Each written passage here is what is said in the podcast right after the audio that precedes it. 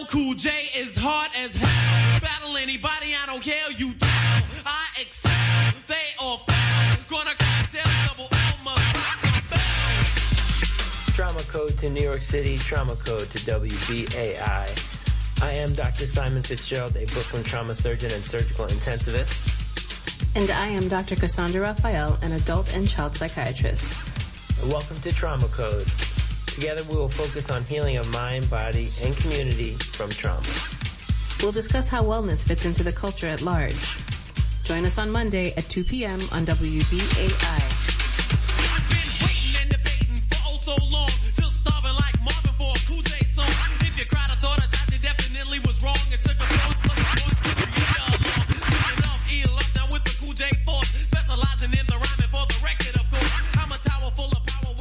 Welcome back to Trauma Code. This is Dr. Simon Fitzgerald, live and in studio, the knife at the gunfight here at WBAI. Uh, and that song was, of course, LL Cool J, originally from Queens, if I'm not mistaken. Uh, and that song, Rock the Bells, uh, this weekend, I guess, was the Rock the Bells Festival uh, at Forest Hills in Queens with uh, including a set of the Roots with LL Cool J, what's left of De La Soul and Run DMC were there, I believe, along with Queen Latifah and a whole slew of the queens of hip hop. Anyway, just a little bit of culture uh, in your ears. Uh, so that was Saturday, uh, and I guess even Sunday was, uh, uh, you know, I guess we're the 50th anniversary of the beginning of the whole hip hop movement. On Sunday there was another concert in in Brooklyn. Um, down at the end of the line, Coney Island, and I think CL Smooth was there. So we'll play a little uh, uh, Pete Rock and CL Smooth before we start the next part of our show. Um, so that was Saturday and Sunday, and of course, yesterday, Sunday, was also Hiroshima Day. People listening on the radio may have heard that uh, news um, as part of the transition from the last hour. Um, and uh, really an unimaginable um, destruction. The first time that the atomic weapons were used on civilian population, used on humans. Um, tens of thousands died instantly. Well over 100,000 died subsequently. Um, and just a reminder of you know the the potential that's still out there for a nuclear war and, and that kind of destruction if if we don't move with purpose to prevent it. Um, but while we're talking about burns, today's show is going to be a discussion of uh, what's been going on in Arizona uh, with this particularly kind of brutal heat spell that they've had this year, um, and uh, the uh, prevalence of contact burns, people who fall onto the hot pavement. Um, struggling to get up in time without suffering significant burns. So we're going to have on uh, Dr. Lourdes Castañon of uh, the University of Arizona in Tucson, and then hopefully in the second half of the show, Dr. Kevin Foster uh, from the Arizona Burn Center in Phoenix. Um, so why don't we uh, move on in with uh, a little musical interlude while we get our guest, our first guest, uh, Dr. Lourdes Castañon, all set up, and and while we get that set up. Uh, uh, just a reminder that uh, you know if you appreciate Trauma Code, we appreciate you. Um, and in order to bring you the show, we need to keep our station going, pay the rent, pay for the transmitter, and that can be done online at WBAI. Uh, org the, the donate button uh, give to wbai uh, uh, that's the number two uh, or the pledge line uh, at they hit it from me now. 212-209-2950. Again, 212-209-2950. So let's go into a little bit of CL Smooth and Pete Rock, and then we'll have on Dr. Lourdes Castañon.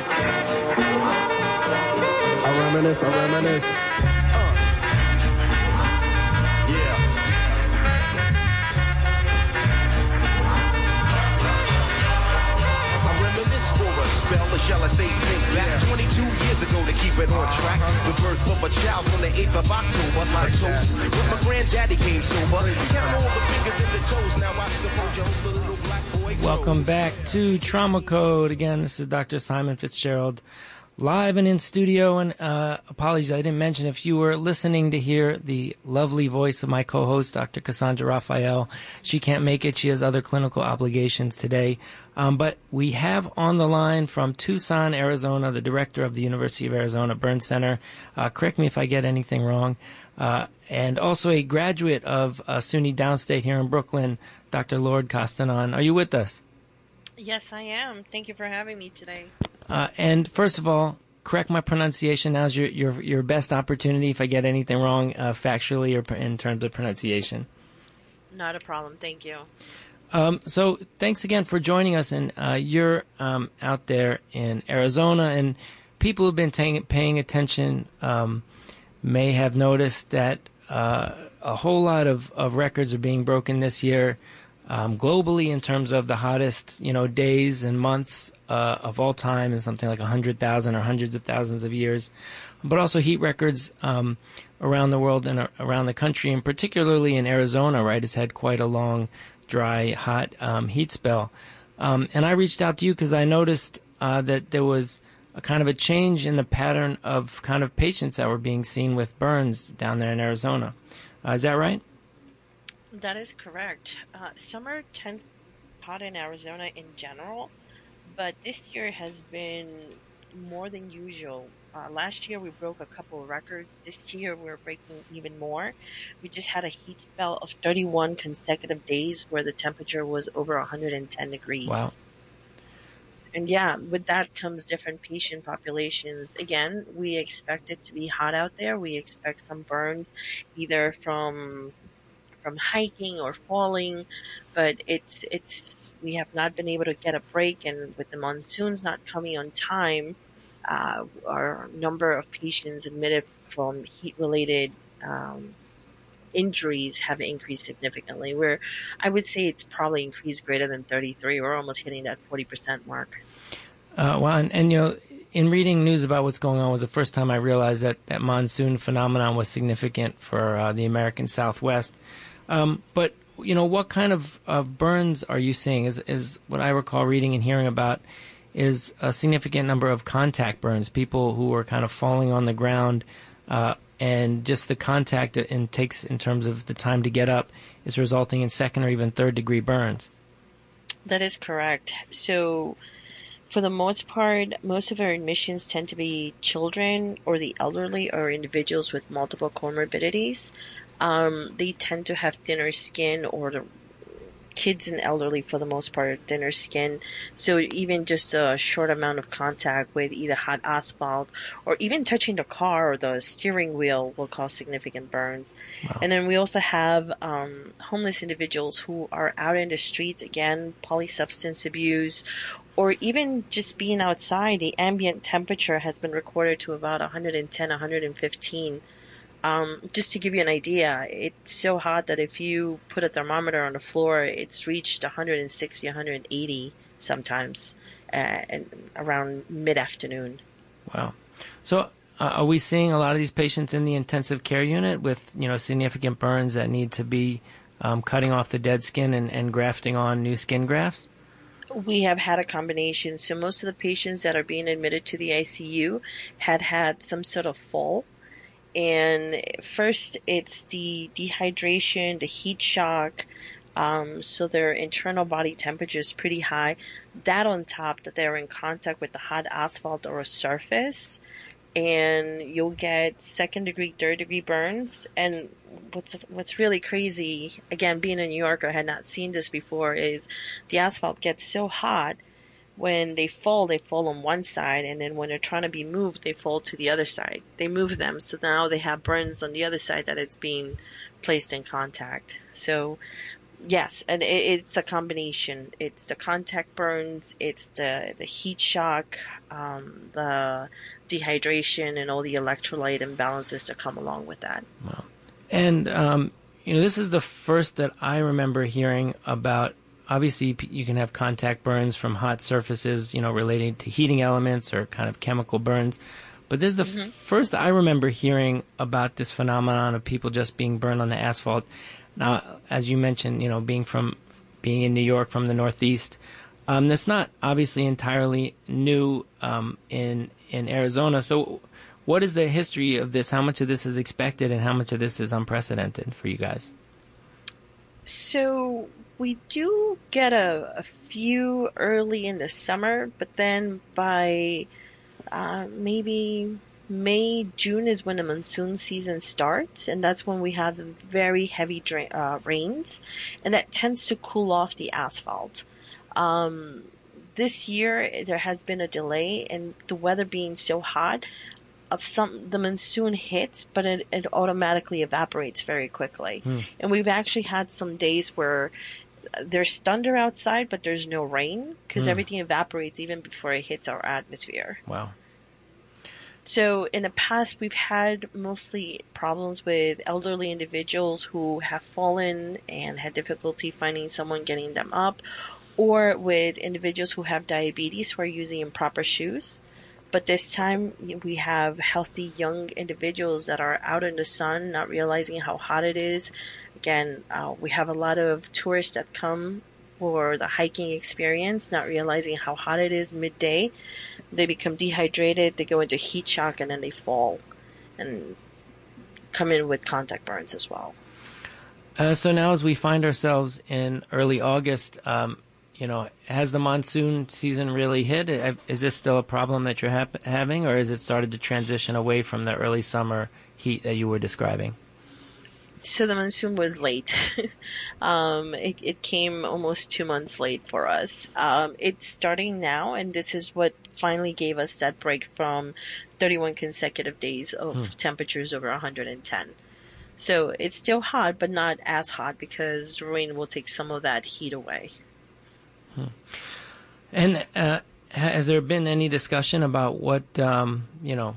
Obviously, this is happening in the context of a changing global climate, right? I think um, Antonio Guterres at the uh, United Nations, I think he either coined it or popularized the term of global boiling to describe sort of a transition from a slow-moving process into an acute crisis. Um, and you know, as we're seeing, sort of, you know, the floor turn into lava that can burn uh, even healthy individuals. Um, is there talk about what this means for um, the present and the future for uh, you know people taking care of burns in the American Southwest? So there's a couple interventions that they're trying to put in place. Our mayor just uh, last year when we had that first heat wave wanted to plant more trees. It's interesting because if you're out in the sun and then you go into a shaded area, it's actually 20 degrees cooler. So implementing more shaded areas, more trees would be incredibly helpful, and that's one of the the moves that she's trying to implement. I think she had a goal of planting a million trees by I think two or three years from now. Um, so that's certainly one, and then obviously heat conservation and having more more um, outside areas that provide air conditioning and and some sort of shade for our homeless population or or anyone who's out out in the street. Um, and you know, it, it's been uh, an an idea that I've been kind of thinking about uh, in both kind of the academic and just in the popular conversations among surgeons um, is the the trauma of climate change. What you know, what is that going to mean in terms of of our patients and our communities changing the type of um, you know tra- traumatic illnesses, and if we're including burns in that, um, is there been any, any discussion that you know about in sort of um, discussing or documenting, formalizing uh, an understanding of, of how this changing climate is changing the trauma burden of our communities? I know that there has been some talks with how dramatic and how quickly um, global warming is happening and, and the effects of it. Uh, I know the American Burn Association has it, it is starting to just start a task force and they're paying more attention to this. Um, is, is also trying to incorporate uh, burn as part of the uh, training for acute care surgeons. I don't think they have anything formalized yet. I know that they're still in, in, in talks. Um, and you know, anything else that um, you know, uh, talking with uh, the New York audience that uh, you want to make sure people understand about what's been going on in Arizona this summer? Um, so one of the interesting things coming from New York is that it it's hot, but it's a dry heat. So um, it, it's not the same type of temperatures and heat exhaustions that you get from a humid place. So think of, of being close to a convection oven, right? It, it's pretty hot, but it's a dry heat. Um, I would say that's the main difference between being in the Northeast and being down here in, in, in terms of like the exposure. So as long as you're in a shaded area, it's not as terrible, but again, the ambient temperature has been pretty high as well. Um, I would say if you are coming to the Northeast, be prepared for it. It's wonderful to be here around the the winter time because our temperatures run in the 80s and 90s, but it's a pleasant 80 and 90s. Um, but be careful if you're going hiking or you're coming um, to this region in the middle of the summer. Um, All right. And um, anything else you want to say about you know these um, these patients? How uh, how severe are these burns? Um, you know, are, are people dying because of the, the burden of the burns? Um, are people um, is it how long is it taking to recover, or is this just part of Sure. people having the burden of, of heat exhaustion and then falling things like this? So there's a combination of things. Um, for our elderly, they're at high risk of falls to begin with. Um, so making sure that someone's paying attention to el- elderly, that you're checking up on them. The other thing is those who use multiple medications. We don't realize, but the metabolism of a lot of those meds change. Um, what comes to mind is some individuals will have like pain patches or blood pressure patches, like a Catapres patch or a fentanyl patch for pain, not realizing that being out in the heat, um, that will melt and will actually increase the dosage that's being delivered. So some of our falls have been related to these sorts of medications that are absorbed transcutaneously. And then um, alcoholism and methamphetamines also play a role, especially in Arizona. Um, some of the methamphetamine, um, the meth is contaminated with fentanyl. So uh, the patients will receive a double dose, will become unconscious, and will not be able to realize what's happening to the body in, in the hot environment. Wow. And um, what, what's the you know recovery uh, like, especially for the, the really young, in terms of um, you know disfigurement or rehabilitation, getting back on their feet?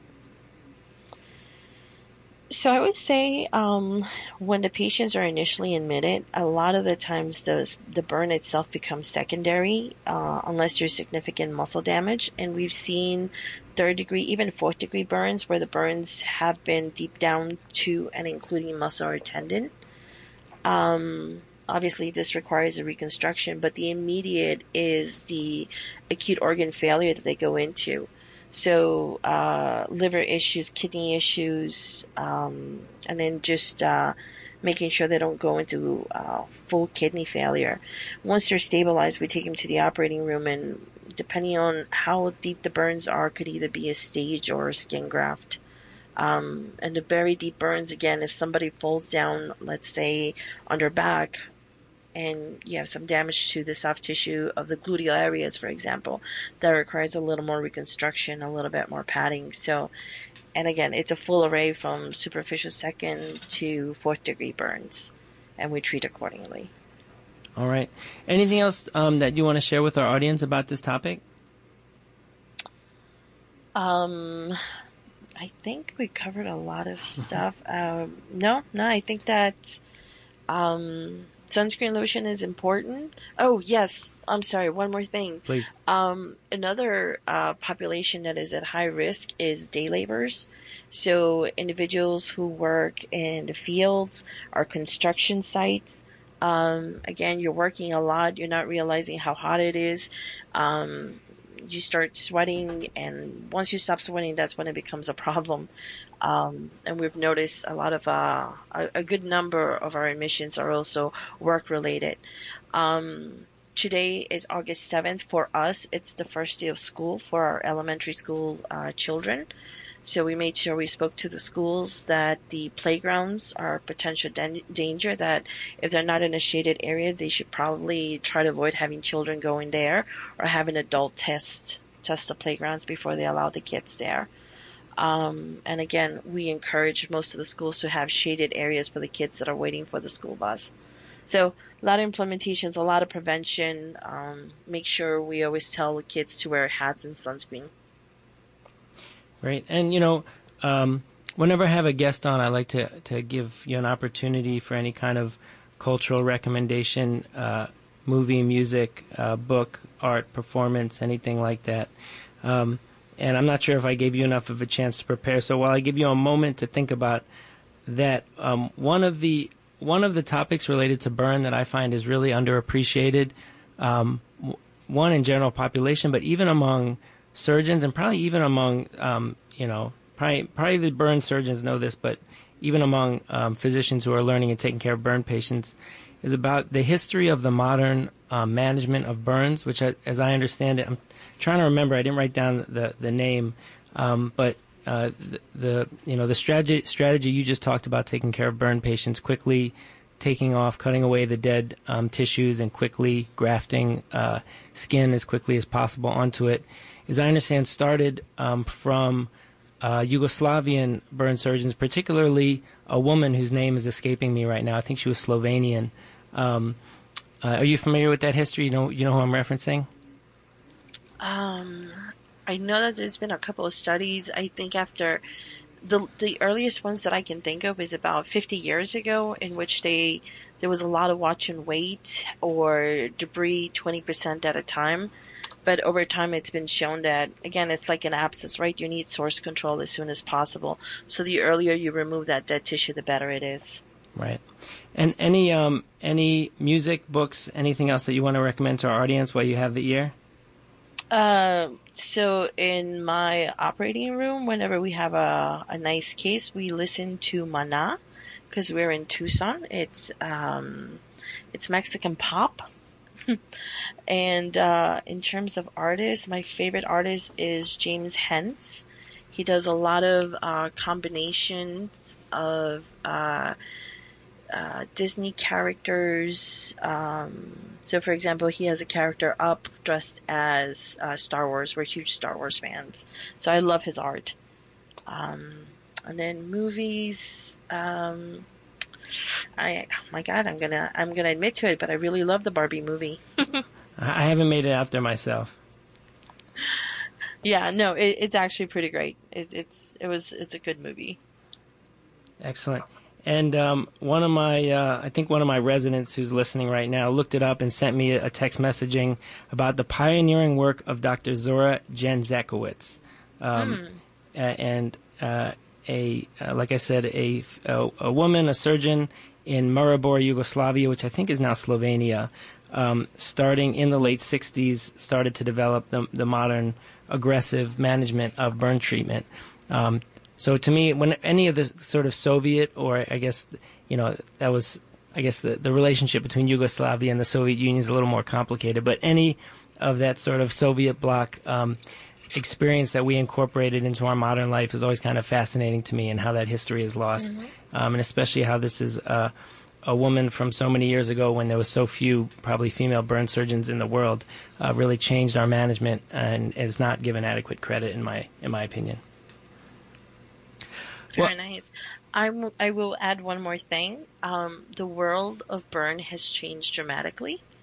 Um, I would say in the last two to three years, um, when we had the big fires, especially in Australia, there was a physician by the name of Fiona Woods who uh, put together uh, RECELL, autologous aerosolized skin grafting, in which you take um, pretty much a quarter size of skin and you make that into aerosolized cells.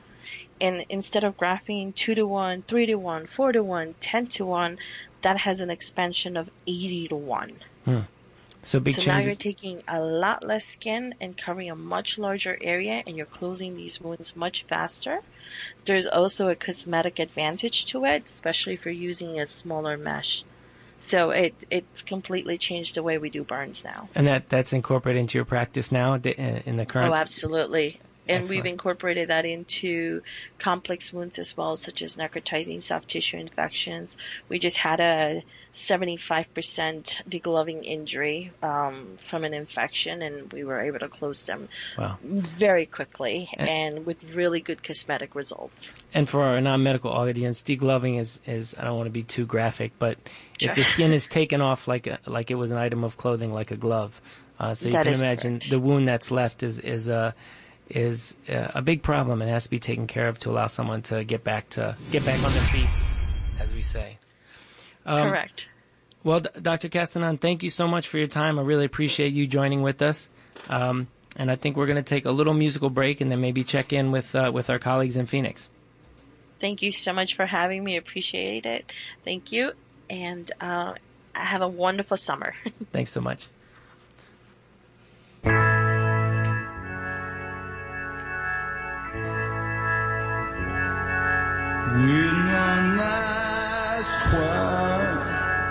You don't care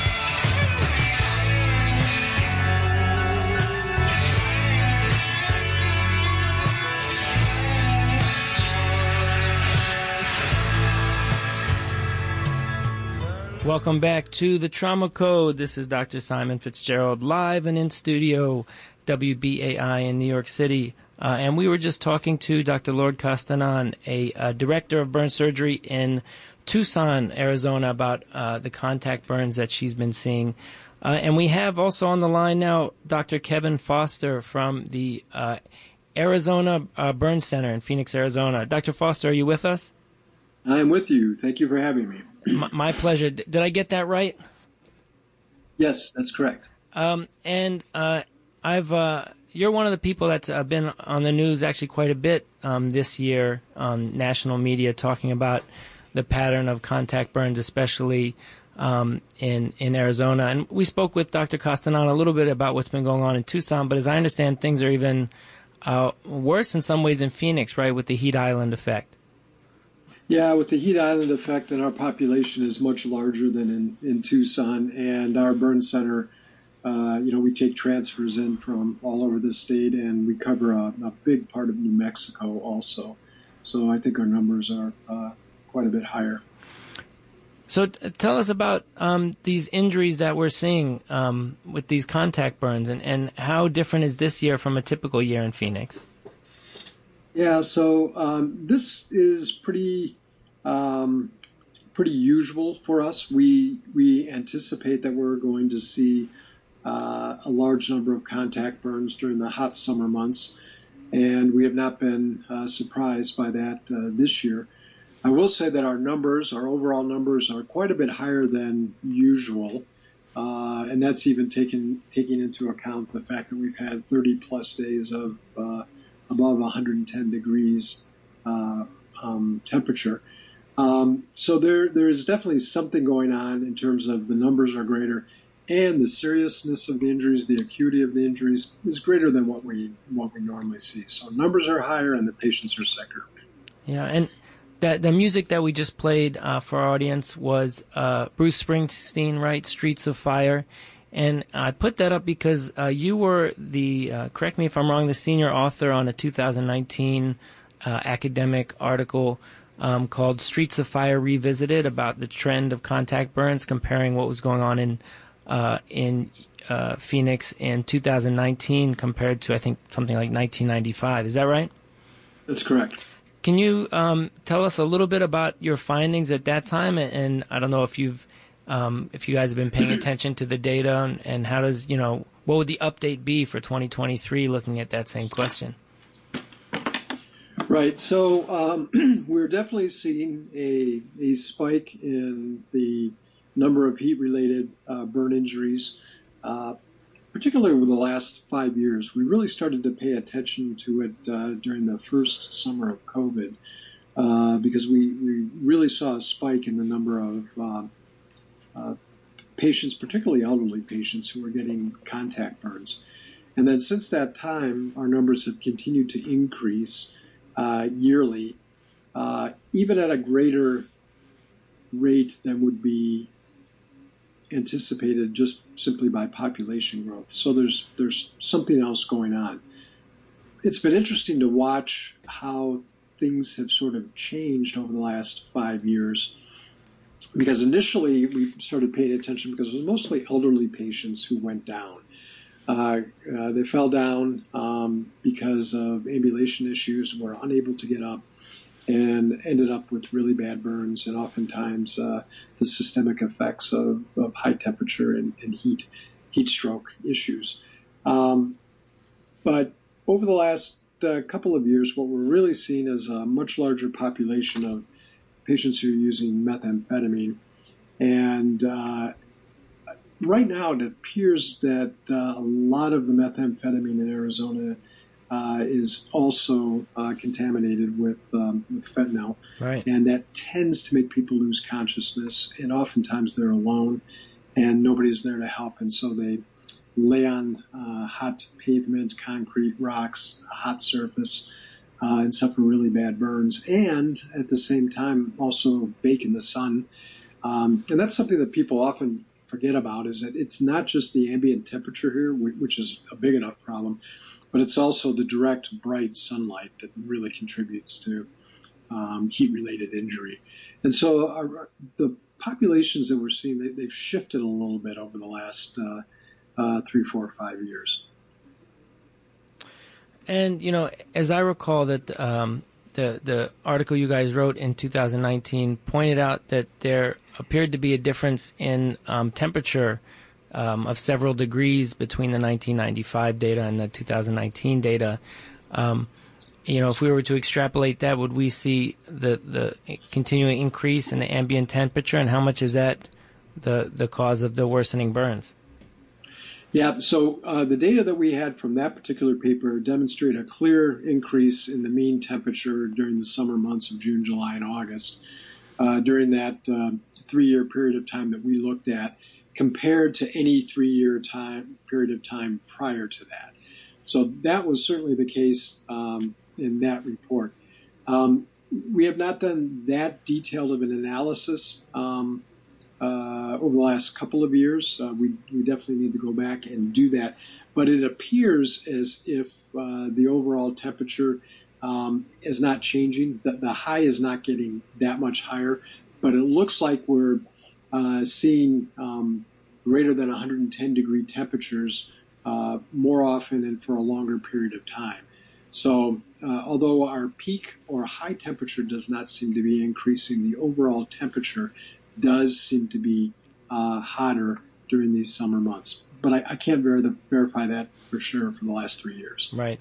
Um, and um, as I mentioned with uh, Dr. Castañon, that um, recently, uh, Antonio Guterres, the head of the of the UN, uh, either coined or popularized the term uh, global boiling to describe this summer, as opposed to what we've been talking about global warming previously, um, and that the imagery of that and like the the asphalt underneath us turning into lava has really been striking me. Um, and uh, so I, I, would be very curious to see, and I, I, would would not be surprised at all if this is sort of the the morbidity of climate change uh, in in Arizona. Right. Yeah. Um, uh, certainly, it, it looks like we're hotter long for a longer period of time. As I said before, it doesn't look like our peak temperature is getting any higher than what it uh, has been in the past. And I would like to point out that this summer has been really unique because June was a very cool month. Um, usually, uh, June ends up being the hottest month, uh, the highest temperatures. Uh, July and August tend to be the most miserable because our humidity goes up a little bit. But this year, June was very cool, and we saw very few heat-related injuries. But uh, July has made up for that uh, significantly. And as I pointed out, almost the entire month of July, each day has been greater than 110 degrees, which is unusual. Wow. Um, and I'd um, raise this, this question to Dr. Castañon, and it's been um, been bouncing around my head recently and, and, thinking about how the world is changing, and, and even just in terms of our academic specialty, how the burden of disease, uh, particularly of trauma and particularly of burns, is changing uh, with a changing environment and a changing climate. I'm not sure that's so much of a question. It's something that um, it would be interesting to think about and collaborate and, and to see that question answered, you know, with the due diligence of really understanding what the future holds for us as, uh, as you know, trauma specialists, as as medical specialists. Yeah, I agree with you. We're actually working with uh, several different uh, organizations in, in Phoenix right now, looking at heat-related injury, uh, trying to define uh, the magnitude of the problem, and you know projecting where we're going to be in the future and what do we need uh, what do we need to do. I mean, th- this was a tough this is a tough summer for us because we are uh, we're not at the end of our resources, but we're close, hmm. and um, another year or two of increasing uh, numbers of heat-related injuries and uh, serious burn injuries, and people with really really high acuity injuries is probably going to push us beyond our comfort level in terms of resources, both people and uh, material. Right, and we're, and we're, all not so far from removed um, from that, uh, you know, the the COVID crisis in which we really ran out of resources and had to start calling all of our friends and contacts to try to get, you know, what was missing. Um, so I don't. I know it got pretty bad in Arizona. I know here in Brooklyn, I have very distinct memories of feeling like entering a new stage of scarcity. So uh, hopefully, it doesn't get to that point. Yeah, I agree. Um, we are definitely going to have to plan for it. Uh, anything else about this topic that you want to say while you have the ear of uh, of New York City? Yeah, a couple of things. First of all, I did happen to hear your interview, and the uh, uh, young lady from Yugoslavia that you were trying to think of, her name is Zora Janžekovič.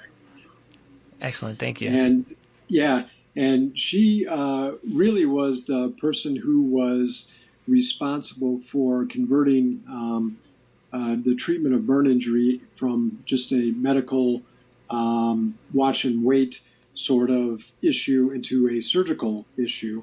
And uh, that has really probably been the single most important advancement in, in burn care in the last hundred years and um, that ended up being popularized by in the United States by the gentleman who trained me, um, uh, doctors uh, David Heimbach and Loren Engrav at the University of, uh, of Washington in, in Seattle. And, and, that wasn't so long ago. That was right. in my lifetime that we really started to treat uh, burns as a surgical disease back in, in the in the mid 80s. So, um, and, and, then I guess on this particular topic, um, almost all these burns are preventable, and it only takes a little bit of thought ahead of time. Um, so obviously, we tell people don't go outside in the hot afternoon. If you have to go out, make sure you wear protective clothing. Make sure you, um, if you have to stay outside, for instance, if you're a, um, a worker, if you have to stay outside, take frequent breaks, get into the shade, drink lots of water, get into the uh, air conditioning if you can. Uh, again, wearing protective clothing, particularly um, footwear, is very important. Uh, we really want to warn people at the extremes of age, uh, young kids and elderly patients, because they are particularly susceptible uh, populations. And uh, you know, uh, it's a tough thing to say, tough thing to do, but you know, stay away from alcohol and drugs during this period of time because that seems to be one of the biggest risk factors for us this summer. Excellent. And uh, whenever I have a guest on, I like to give the opportunity to share some cultural um, piece, uh, music, movie, art, um, a book. Um, and I didn't give you a fair warning, so I'll give you a moment to think and just say it. The next song that we're going to play after uh, we talk is going to be um, Dave Brubeck's Take Five. I find that um, his music, along with some other kind of upbeat jazz, contemporary uh, stuff from that era, to be really good for the operating room. Doesn't offend anybody, doesn't put anyone to sleep. Uh, has a nice atmosphere and keeps us focused. Yeah, I agree. I've been a, a big fan of uh, you know mid 20th century jazz for for a long time. Um, uh, Dave Brubeck, of course, and uh, you know John Coltrane and uh, a variety of other uh, people also. And I agree with you. It is uh, nice to uh, have in the operating room. And uh, I think people usually talk about movies and music, and I'll just bring up uh, my favorite artist. I'm sitting in my office right now, and he's a guy by the name of Edward Hopper. Uh, he did mostly watercolors at uh, at the turn of the 19th century. Um, a lot of his paintings were done in um, um, either um, uh, rural New York or in, in the city itself. And uh, they all are very beautiful and they all have something that's just a little bit off that makes you look at them for just a little bit longer period of times. Wow. Uh, well, uh, Dr. Foster, anything else b- uh, before we uh, let you off the line? No, thank you so much. I really appreciate you letting us get the message out there and um, uh, be safe. And uh, thank you again. Well, we appreciate your work and we look forward to any of the updates that you have uh, for us. Um, Very good. all right. Thanks. Thanks again for joining us. Um, Thank you. and we're going to have a, a little musical break here. Uh, uh, that song I mentioned, uh, Take Five by Dave Brubeck. Uh, and like we said, wasn't so long ago. I remember seeing him live in Baltimore, probably around the year 2000. He must have been 80 years old and still had shops.